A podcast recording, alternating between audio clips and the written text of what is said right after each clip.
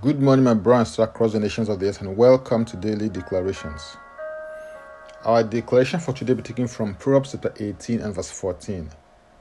And it reads The spirit of a man will sustain him in sickness, but who can bear a broken spirit?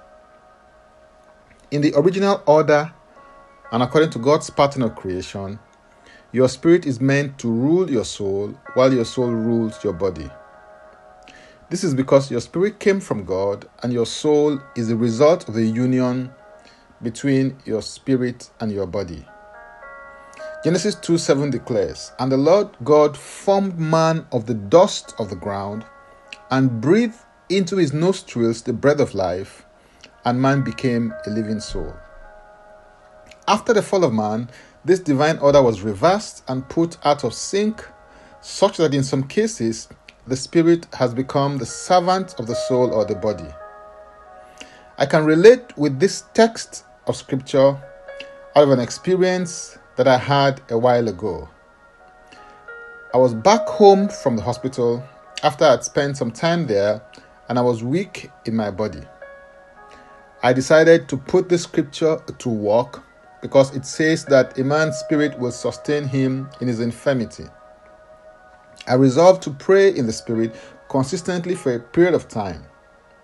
I discovered that as I prayed in the Spirit, I began to experience a release of life and strength to my body, to the point that I could get up from the bed to do what I had to do in the house, and I began to get stronger with each passing day until full strength was restored to my body.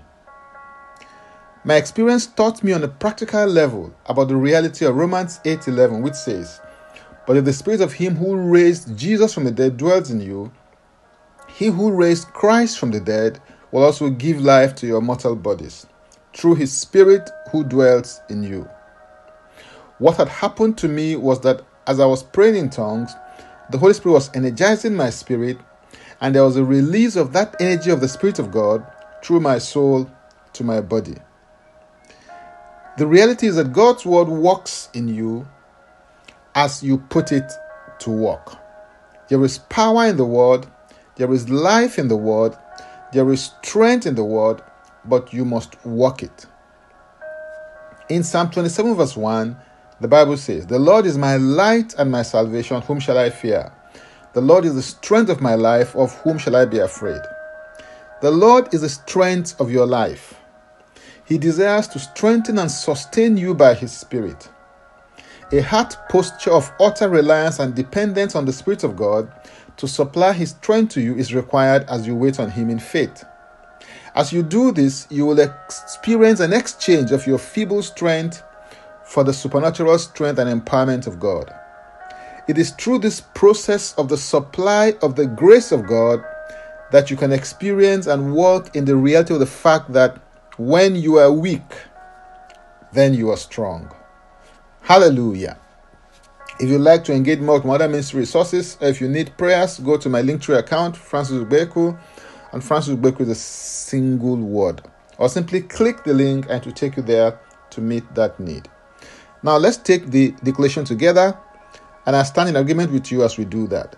Father, I thank you for the spirit of might. I connect by faith to the strength that your spirit supplies. I declare that I am strengthened with might by your spirit in my inner man. I receive sustenance and refreshing for my spirit from the Holy Spirit. Holy Spirit, inspire my spirit, ventilate my soul, and energize my body. In Jesus' name, amen.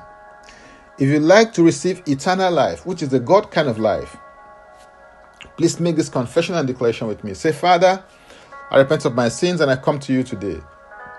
I believe in my heart I just got that for my sins according to the scriptures. He was raised from the death for my justification. I receive the Christ into my life right now. Be my Savior and my Lord. I believe and confess this Christ as my Lord and personal Savior. According to your word, I'm now a child of God. Thank you, Father. In Jesus' name, Amen. Contact us for the next steps on spiritual support. For tips on leadership, wisdom, and inspiration, connect with me on Facebook, Twitter, and Instagram. Subscribe, follow, rate, review Download and share episodes of Daily Declarations podcast on Apple Podcast and Spotify. Before I come your way again, I want to pray for you and bless you. May the Lord bless you. May the Lord keep you. May the Lord make his face to shine upon you and be gracious unto you. May he lift up his countenance upon you and may he give you peace. In Jesus' name, Amen.